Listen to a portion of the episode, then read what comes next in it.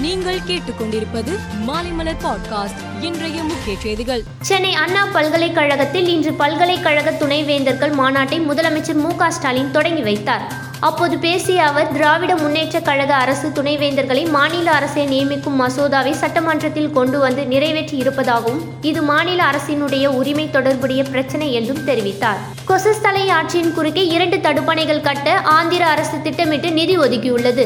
தடுப்பணை கட்டும் ஆந்திர அரசை கண்டித்து பள்ளிப்பட்டு பேரூராட்சி அலுவலகம் எதிரே பாமக சார்பில் கண்டன ஆர்ப்பாட்டம் நடைபெற்றது. இதில் கட்சியின் தலைவர் டாக்டர் அன்புமணி ராமதாஸ் கலந்து கொண்டார். சின்னசேலம் அருகே கன்னியாமூரில் சக்தி மெட்ரிக் மேல்நிலைப் பள்ளி மாணவி ஸ்ரீமதி மரணத்திற்கு நீதி கேட்டு நடந்த போராட்டம் வன்முறையில் முடிந்தது. பள்ளி அடித்து நொறுக்கப்பட்டது. போலீஸ் வாகனங்கள் உள்ளிட்ட பல்வேறு வாகனங்கள் தீ வைத்து கொளுத்தப்பட்டன.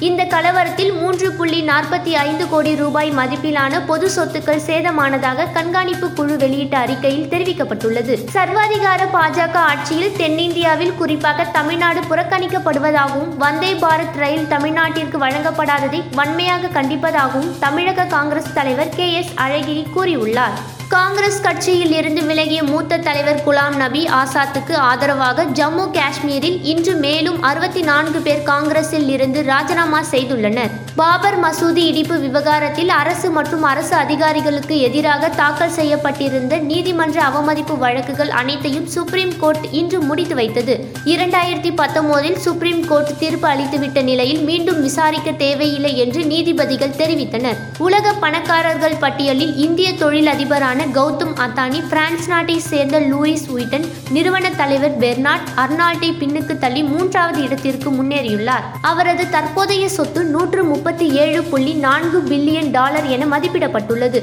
அமெரிக்க தொழிலதிபர் எலான் மஸ்க் இருநூற்றி ஐம்பத்தி ஓரு பில்லியன் டாலர் சொத்து மதிப்புடன் முதல் இடத்தில் உள்ளார்.